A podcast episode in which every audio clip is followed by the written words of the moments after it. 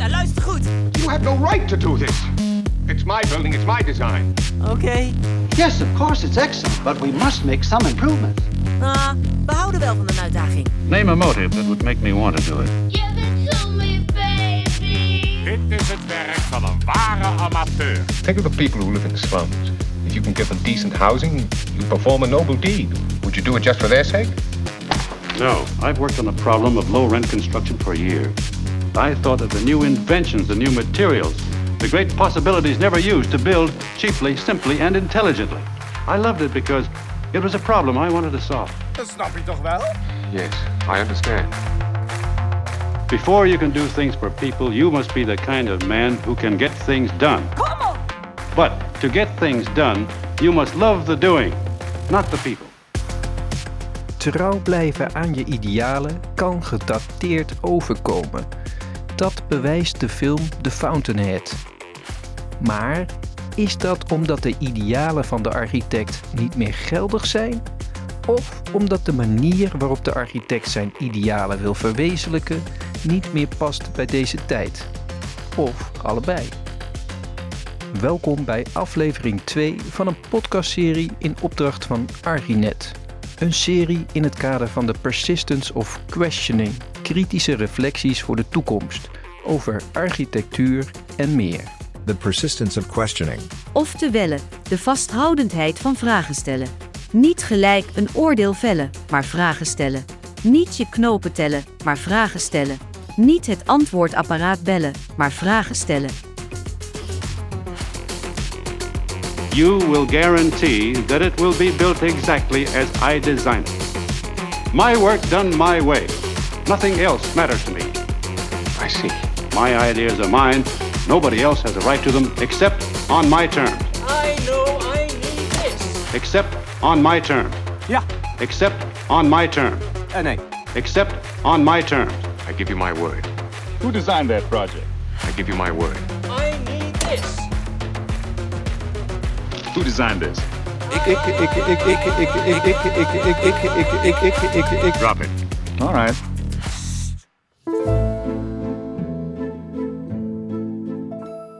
Mijn naam is Geert van der Wetering. Samen met Danielle Eemans maak ik audioverhalen onder de naam De Kostgangers. In deze aflevering staan we stil bij de relatie tussen ontwerpen en ethiek. Wat zijn de gevolgen van bepaalde ontwerpkeuzes voor de samenleving en op welke wijze en in welke mate geeft de architect zich rekenschap van deze keuzes? Daarvoor praat ik met Marcus Appenzeller van MLA Plus, De druk moet gewoon opgevoerd worden. Maar tegelijkertijd moeten wij ook ertoe komen dat veel meer die normen en waarden waar we eigenlijk voor willen staan ook gewoon uitdragen. En daarnaast ging ik op bezoek bij Liongo Juliana, directeur Caribisch gebied bij OZ Architecten. Iedereen heeft nu zijn mond vol van inclusie, di- diversiteit. Maar als puntje bij paaltje komt, dan vallen de meesten terug op het bekende systeem en dat is niet inclusief. Marcus Appenzeller is oprichter en een van de directeuren van MLA Plus. Een groot bureau met naast Rotterdam vestigingen in onder andere Moskou en Shanghai. En we werken eigenlijk aan eh, projecten over de, de hele schaal, van hele grote regionale visies tot eh, in de architectuur. MLA Plus is actief in zowel architectuur, stedenbouw als landschapsarchitectuur. Als ik zo'n beetje bekijk hoe zich eh, de verschillende vakken ontwikkelen, dan zie ik toch wel dat de landschapsarchitecten, als het gaat over inspelen op klimaatverandering, echt uh, vooruitlopen. Naast zijn functie bij MLA Plus is Marcus ook hoofd van de afdeling stedenbouw van de Academie van Bouwkunst in Amsterdam. En wat vind je het leukst? In het werk vind ik toch echt het maken, het ontwerpen, het verzinnen van, uh, van hoe de toekomst eruit zou kunnen zien. En het onderwijs, dat doe ik eigenlijk, ja, is een beetje, als ik eerlijk mag zijn, een beetje ook te zien waar zijn toekomstige generaties mee, uh, mee bezig. Uh, en dan vind ik het ook echt ontzettend leuk om gewoon die energie te voelen en ook te zien hoe mensen echt groeien en hoe ze tot echt experts worden tijdens hun, hun eigen studie. De reden dat ik met Marcus heb afgesproken is omdat hij samen met Thijs van Spaandonk een manifest heeft geschreven met de titel Einde aan de onverschilligheid. Manifest voor een biosferische ethiek. Het is te lezen op arginet.nl. Het manifest is het resultaat van een lezingenreeks die Marcus en Thijs gezamenlijk hebben georganiseerd.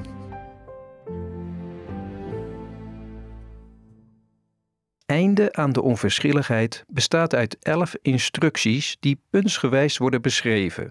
Dus een handleiding om nu eindelijk eens in actie te komen en de strijd aan te gaan met de grote problemen van deze tijd. Met klimaatverandering en alles wat daarbij komt kijken als grootste uitdaging. Het voert wat ver om bij alle instructies stil te staan, maar we lichten er een paar uit die om wat nadere duiding vragen. Zo stelt instructie 2 voor om het ego te dumpen. 2. Dump het ego. Op zich een prijzenswaardige suggestie. Als we naar het geschiedenis kijken, dan is het wel zo dat, ja, dat, dat architecten neergezet worden als een soort genie, ja, de, de, de starchitect die gewoon geweldige ontwerpen maakt en uh, met zijn eigen visie op de wereld dan uh, gewoon iets, uh, iets neerzet. Dat heeft soms echt een geweldige gebouw opgeleverd, maar ook heel vaak ging het gewoon helemaal mis. Wij denken dat je als architect zeker in de toekomst veel meer ja, onderdeel van een team moet zijn, van een soort gezamenlijke ambitie en je ego echt een beetje achteraan moet stellen. Wat ik eigenlijk daarin miste was, uh, want dat is de architect ten opzichte van mensen buiten het kantoor. Maar wat je toch ook veel, zeker als je jonge architecten hoort, is dat ego van die starchitect ook vervelende situaties op het kantoor veroorzaakt. Dat is natuurlijk ook uh, uh, wel een probleem, dat zeg maar, de werkomstandigheden toch soms problematisch zijn, om het maar zo te noemen. Andersom, als je dan ziet hoe dat gevoed wordt, dan uh, is het toch ook vaak zo dat als mensen dan de kans krijgen om gewoon zeg maar, hun ego op te kunnen blazen, omdat gewoon een hele marketingmachine hun gewoon uh, uh, helpt tot een uh, te worden, dan doen heel veel van hun dat ook gewoon. Kortom, het feit volgens Marcus dat architecten zich soms opstellen als verlichte despoten is mede het gevolg van de overenthousiaste PR-afdeling van hun eigen bureaus maar ontslaat dat de personen in kwestie om hun eigen gedrag eens kritisch te bekijken. Oké, we slaan een paar instructies over en komen dan bij nummer 5. Ecologie is economie. 5. Ecologie is economie. In deze instructie gaat het erom dat we de waarde van een project niet alleen uitdrukken in geld, maar ook andere factoren zoals leefkwaliteit, biodiversiteit etc. mee laten wegen in de waardering voor een ontwerp. Wij moeten eigenlijk een soort ander economisch model gaan omarmen dat niet alleen op uh, winstmaximalisatie uh, gebaseerd is. Hier komen we in de volgende instructie nog op terug.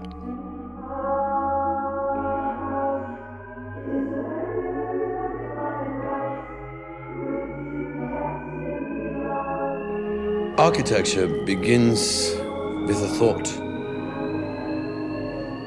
a dream, a single line. But then you build it. And all of a sudden, the dream, you can touch her.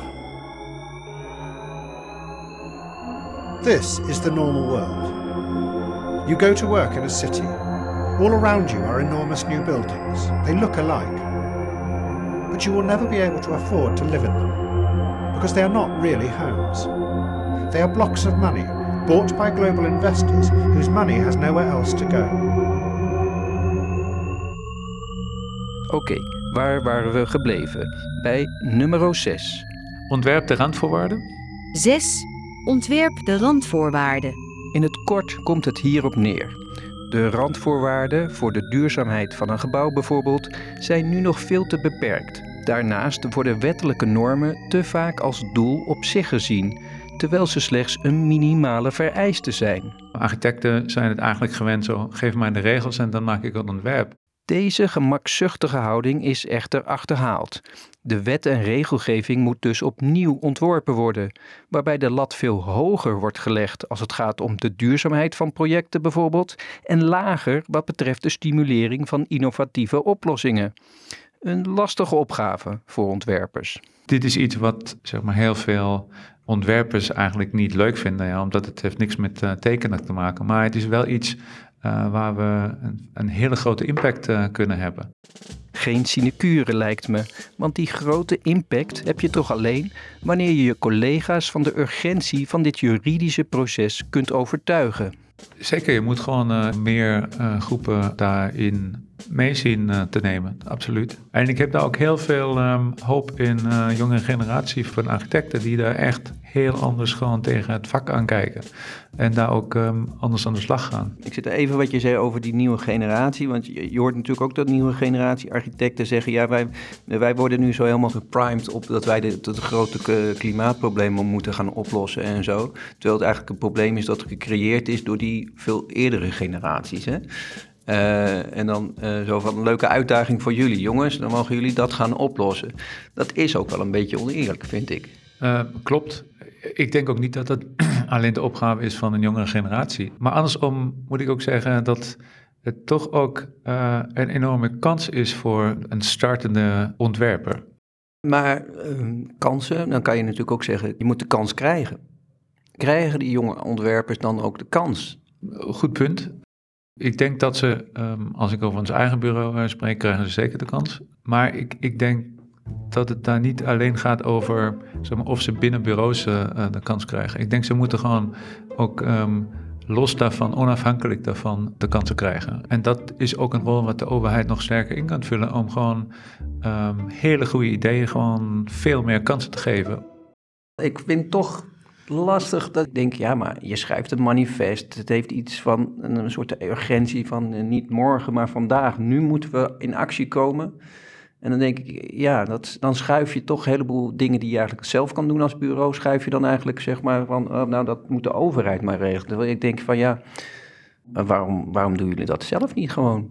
Dat is niet zo. Wij doen daar ook uh, mm-hmm. dingen aan. En dat zijn ook, moet ik eerlijk zeggen, allemaal projecten waar wij ook zelf altijd uh, zeg maar investeren. Dus het, dat levert gewoon economisch gezien niks op. Maar het levert kennis op die je dan ook kan gebruiken om andere projecten um, die wat commerciëler zijn, gewoon uh, beter te maken. Dus ik zou het heel erg leuk vinden dat zeg maar, de economische noodzaak kleiner wordt en de, de, maatschappelijke winst groter. Maar ja, dat is ook een transitie die daar plaats moet vinden.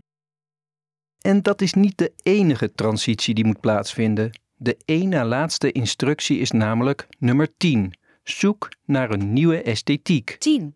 Zoek naar een nieuwe esthetiek. Het idee is dat we afscheid moeten nemen van zaken waar we nu veel emotionele waarde aan hechten, zoals de esthetiek die hoort bij bepaalde materialen en bouwstijlen. Daarvoor in de plaats moet een nieuwe esthetiek komen. Maar ja, hoe ziet die nieuwe esthetiek er dan uit? Voor Marcus is dat ook nog niet duidelijk. Maar. Ik denk wat we wel gaan zien is dat daar meer uh, biobased uh, materialen gewoon een rol gaan spelen. Dat groene dan niet in de zin van een enkele boom, maar hele ecosystemen, zeg maar ingebouwen, sterk verweven worden. Um, dat denk ik gaan we wel uh, terugzien. Maar hoe dat zich dan uiteindelijk in een beeld uh, gewoon uh, manifesteert, dat, dat ben ik zelf nog. Uh, zijn we allemaal zoekende. En dat vind ik eigenlijk ook het leuke van de komende, weet ik niet, 20, 30, 40 jaar. En met dat beeld zijn we aangekomen bij de laatste instructie van het manifest. Instructie 11. Verbeeld. 11. Verbeeld. Als luisteraar weet je wat er nu komt. Een beschrijving van het talent van de architect om een betere en mooiere wereld te verbeelden. Dat laten we nu even achterwege, want ik mis wat in die wereld van MLA. Als ik namelijk de Europese projecten op de website van MLA bekijk, dan zie ik daar bijvoorbeeld alleen maar witte mensen op. Um, ja, goed dat je zegt, heb ik nog nooit, nooit zo nagekeken. Um, maar ik, ik, geef daar helemaal gelijk in dat het, uh, dat het gewoon uh, uh, zeker diverser zou kunnen en zelfs moeten zijn. Ook hoe we verbeelden. Um, ik zeg ook niet dat wij dat allemaal perfect doen, absoluut niet. En dat daar gewoon zeker nog werk aan de, aan de winkel is, absoluut.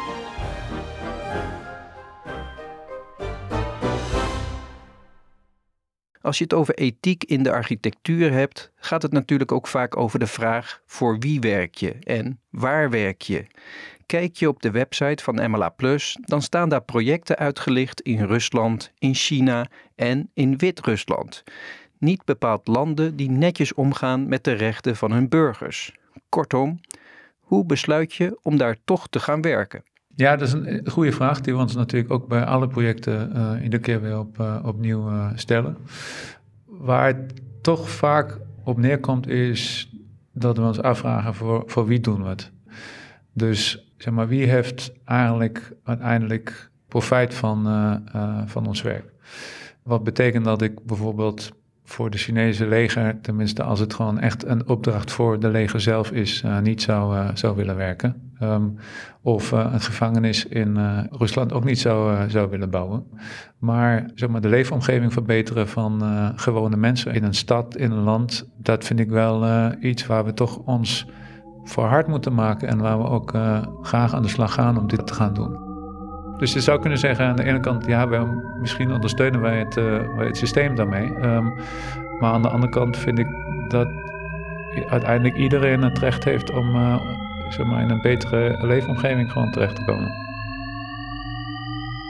Who are you? I am the architect. On a beautiful day, just a few years ago, my wife and I entered a hospital for the birth of our first daughter, Maya. We were stuck in a windowless room with no hint of the bright and sunny day. John Kerry. Fluorescent lights buzzed overhead. Paint on the walls was beige. At one point, a nurse, without any prompt, turned to us and said, Give it to me, baby. Turned to us and said, I always think to myself, I wish I had become an architect because I could have designed rooms like this better. I said to her, An architect did design this room. Ik weet niet of ik nou moet lachen of huilen. A hospital room like this might just be described or dismissed as uninspiring. The low ceilings. At worst, it is undignifying. It is undignifying. The flickering lights. I am the architect. I went into architecture because I believed it was about creating spaces for people to live their best lives. And yet, what I found is a profession largely disconnected from the people most directly impacted by its work. I believe this is because architecture remains a white, male, elitist profession. Who are you? I am the architect. A white, male, elitist profession.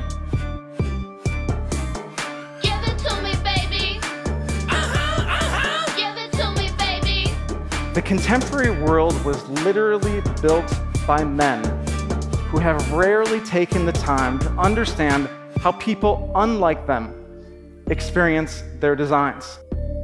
The same apartment building being built in every city across the world. Vishant Chakrabarti. And this is not only creating physical sameness, it's creating social sameness. The people who can most benefit from good design often have the least access to it. It's time designers change this by dedicating their practices to the public good. Kom op, jongens. Een van de instructies uit het manifest van Marcus en Thijs die we hebben overgeslagen is instructie 7. Activeer ontwerpactivisme. Het idee daarbij is dat de ontwerper veel meer open staat voor de gemeenschap die van het ontwerp gebruik gaat maken. Een ontzettend belangrijk thema, waarover ik het in meer detail heb gehad met Liongo Juliana. Hij is namelijk al jaren bezig om specifiek dit onderwerp op de agenda te zetten. Waar het mij om gaat is, weet ik als ontwerper genoeg van mijn eindgebruiker? Wat zijn de wensen van mijn eindgebruiker? Hoe wil mijn eindgebruiker wonen, maar werken? Maar, hoe, hoe wil mijn eindgebruiker de ruimte benutten? En dan vind, zie ik het als mijn taak als ontwerper om dat te faciliteren. Zoals gezegd, Liongo is directeur Caribisch gebied bij OZ Architecten. En daarnaast uh, in Nederland hou ik me met name bezig met uh, diversiteit en inclusie in de architectuur. Dus hoe, hoe vertaal je dat eigenlijk naar ruimte? Missen we mogelijk niet iets in de plattegronden omdat we niet in contact staan met de hele diverse samenstelling in Nederland? Afgelopen tijd heeft Liongo als architect in residence bij Arkham en als fellow bij Pakhuis de Zwijger specifiek onderzoek gedaan naar de vraag in hoeverre de Nederlandse architectuurwereld zich bewust is van die veranderende bevolkingssamenstelling. Hoe kunnen architecten in hun ontwerpen rekening houden met de wensen van mensen met bijvoorbeeld een migratieachtergrond? En dan krijg ik vaak de vraag: ja, maar ga je dan voor iedereen specifiek iets maken? Nee, het gaat om te komen tot een nieuwe Nederlandse architectuur die ontstaat vanuit een gedegen kennis van de demografie. Van hé, hey, hoe zit dat nou eigenlijk? Dat betekent werk aan de winkel voor de hoofdzakelijk nog witte en mannelijke architectengemeenschap. Want ik denk dat je er niet van uit moet gaan dat je het weet, maar dat je ervan uit moet gaan dat je het niet weet en erachter moet komen van, oh, maar het is voor 95% hetzelfde, maar die 51% is wel essentieel. De missie van Liongo behelst overigens niet alleen meer aandacht voor mensen met een migratieachtergrond. Zijn verhaal is veel breder. Houden we er rekening mee dat de basis niet meer is vader, moeder en twee kinderen, maar veel alleenstaande. En ook de gezinssamenstelling is soms alleen moeder, twee kinderen, een deel van de week. En dan is moeder een deel van de week alleen. Oh, en dan heeft vader. De, dus, en, en dan komt er een nieuwe partner bij die ook kinderen. Dus soms is het misschien een vader, moeder met vier kinderen. Uh, dus er zijn zoveel varianten waar we in dat bouwproces helemaal geen rekening mee houden. De centrale vraag is dus: hoe zorgen we dat mensen onderdeel willen zijn van de ruimtes die we maken, de gebouwen die we maken? En om die vraag te beantwoorden moet je kijken. Heel goed kijken. Ik loop in mijn eigen straat en de woningen aan de overkant van de straat zijn de gordijnen altijd dicht, want zij hebben geen voortuin. We, aan mijn kant hebben we wel een voortuin en daar zijn in de meeste huizen hebben geen eens gordijnen. We hebben misschien nog wel een, een, een strookje dat je niet rechtstreeks naar binnen kijkt, maar dat zij wel altijd naar buiten. Dus daar is veel meer interactie. Dus daar moet je je dan de vraag aan stellen als architect van oké, ik wil dat, uh, dat er ogen op de straat zijn voor de sociale uh, controle. Maar dan moet ik dus ook de, dat zo ontwerpen dat de gebruiker dat ook gaat doen.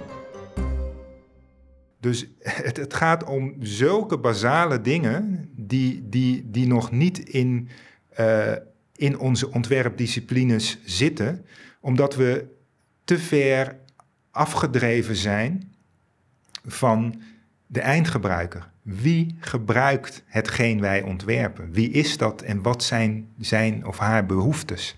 Want kijk, ik kan als ontwerper een heel duurzaam gebouw maken. Maar als het niet aansluit op de gebruiker, dan zal het in het gebruik toch niet duurzaam zijn.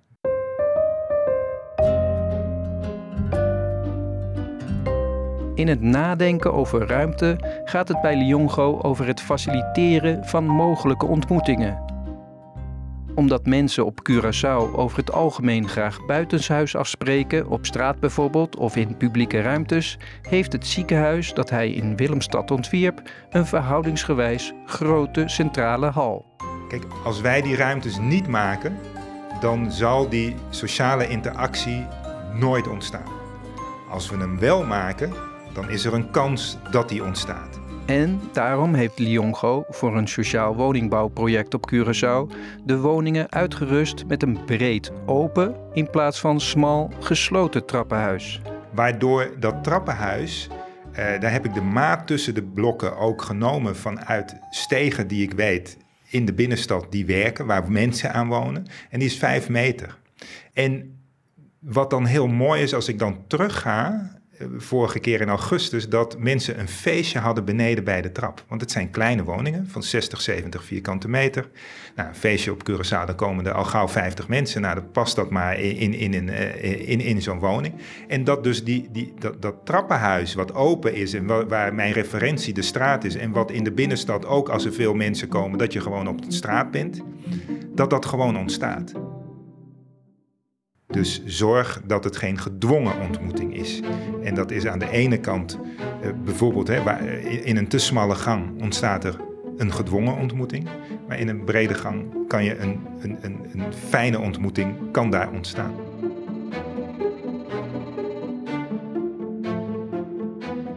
Inclusie is geen sausje dat je achteraf nog even over je ontwerp giet. Het moet de essentie vormen van ieder ontwerp. Daarvoor moet de gemeenschap van architecten heus veel diverser worden, dat staat buiten kijf, maar het gaat Liongo niet louter om fysieke representatie. Het gaat dus niet alleen om representatie. Het gaat erom dat jij als ontwerper een bepaalde gevoeligheid hebt voor wat er nou leeft in een gemeenschap. Want ieder mens heeft het nodig dat hij ziet van hé, hey, maar ze zien mij en ze respecteren mij.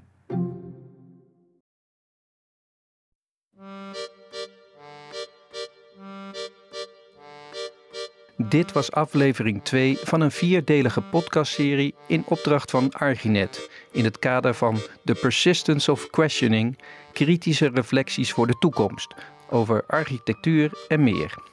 Een programma naar aanleiding van het 25 jaar bestaan van Arginet.